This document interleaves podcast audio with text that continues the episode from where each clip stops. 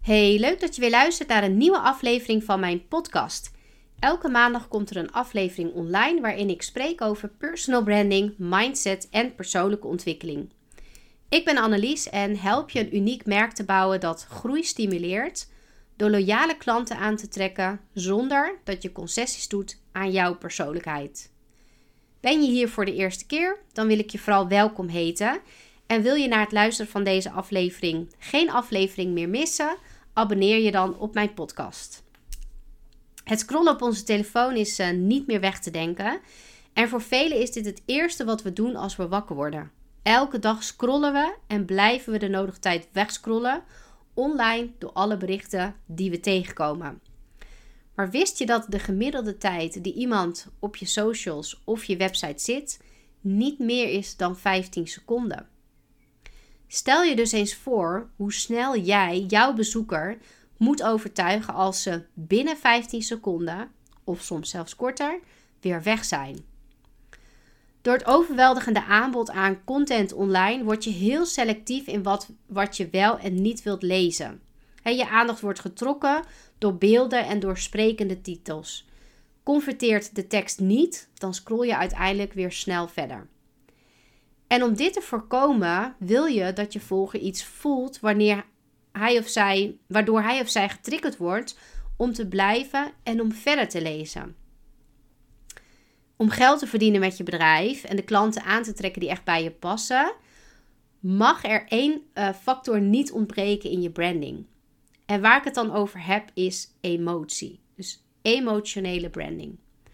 Mensen kopen op basis van emotie de nummer 1 besluitvormer als het gaat om een aankoopbeslissing. Is er geen emotie aanwezig in de content die je deelt op social media, in het aanbod dat je verkoopt of de salesgesprekken die je voert, dan trek je niet de klanten aan die bij je passen. Emotie speelt een hele belangrijke rol in alle lagen van je merk. Heb jij jezelf wel eens de vraag gesteld: welke emotie jij wilt overbrengen met je merk.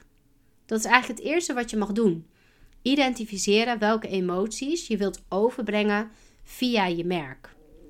Door een sterke emotie toe te voegen aan je marketing en salesgesprekken, ga je de mensen aantrekken die bij je passen, maar ook weer de mensen afstoten die dit niet doen. dat zie je uiteindelijk terug in je conversie en de loyaliteit richting je merk. Een hele belangrijke. En misschien nu, denk je nu dat ik hiermee bedoel dat je heel opdringerig moet gaan overkomen. Uh, dat bedoel ik alles behalve. En als je me kent, weet je ook hoe belangrijk ik het vind uh, dat je je aanbod doet vanuit verbinding en vertrouwen. Want zonder deze twee gaat de samenwerking niet succesvol zijn. Vaak gaat het je heel veel energie kosten, omdat jullie niet geen match zijn. Wat je wel wilt doen, is mensen aantrekken door emotie in te zetten en hen echt iets laten voelen. mensen willen zich echt verbonden voelen met jouw merk. Wat vertrouwen creëert, uh, zorgt voor geloofwaardigheid, maar ook de naamsbekendheid van je merk vergroot. En het klinkt ingewikkelder dan dat het is als je je nu afvraagt hoe je dit moet doen. Emotie toevoegen in je branding. De emotie in je branding mag je zien als de versiering van je merktaart. Zo noem ik het maar even om het visueel te maken. Om die merktaart te creëren, moet je eerst een stevige basis neerzetten door het branding traject te doorlopen, zodat je verder kan gaan bouwen op die taart. De emotie die je eigenlijk hieraan toevoegt, is om de taart verder af te maken. Je gaat de taart aantrekkelijk maken, zodat die taart ook meteen opvalt in de etalage waarin je hem gaat presenteren tussen allerlei andere taarten jij wilt niets liever dan de aandacht van jouw volger trekken, zodat ze stoppen met scrollen bij de, de berichten die ze van jou voorbij zien komen. En nogmaals, hier heb je 15 seconden, of misschien zelfs minder voor. Op verschillende manieren kan je emotie toevoegen aan je branding. En in deze podcast wil ik je daarin graag even kort meenemen. Begin altijd eerst bij het verhaal dat jij te vertellen hebt. Wanneer je dit helder hebt, ga je je verdiepen in je klant. Hoe wil je dat jouw klant zich voelt als ze in aanraking komen met jouw merk? Welke manier ga je ervoor zorgen dat die verbinding ontstaat? Hoe wil je eigenlijk dat ze jou zien en hoe wil je gehoord worden? Een tip hierin die ik je wil meegeven en welke je eigenlijk ook meteen kan doen, is schrijf vijf woorden op die je kan gebruiken als leidraad voor de emoties voor je merk. Nou, misschien heb je even geen idee.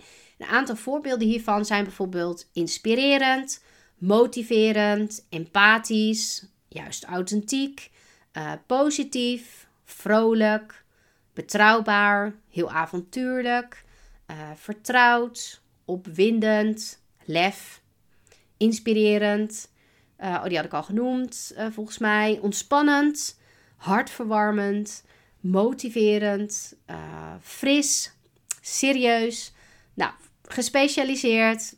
Hè, zoals je hoort, er zijn er echt wel een aantal. Volgens mij noemde ik het ook een paar uh, dubbel. Maar even ter inspiratie om je te laten zien.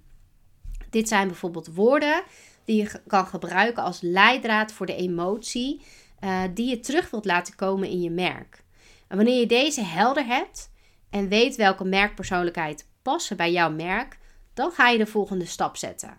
En dat is het creëren van je hele merk. Dus je uitstraling, je kleurenpalet, um, je lettertypes, je trademark. Hè. Misschien heb je wel iets wat heel persoonlijk ook echt bij jou past. Uh, wat je mooi neer kan zetten in je merk. Wat heel kenmerkend is voor jou. Uh, je tone of voice, je logo en je beeldvorming. Je gaat ervoor zorgen dat alles hierin aansluit.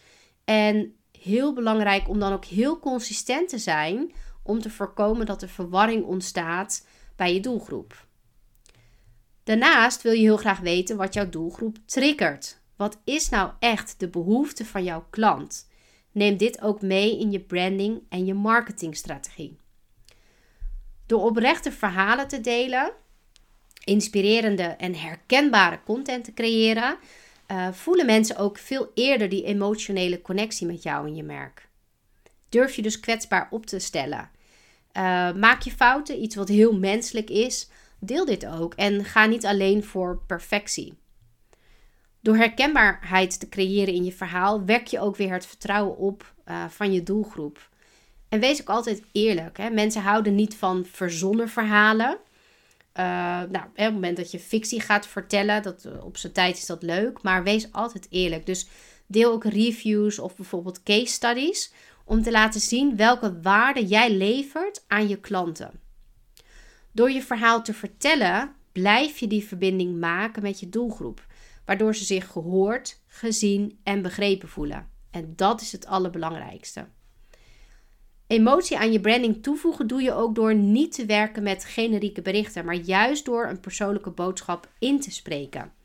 Verdiep je echt in je klant, zodat je weet wat hij of zij belangrijk vindt. En je kan op deze manier ook heel goed gerichte content of een passend aanbod doen.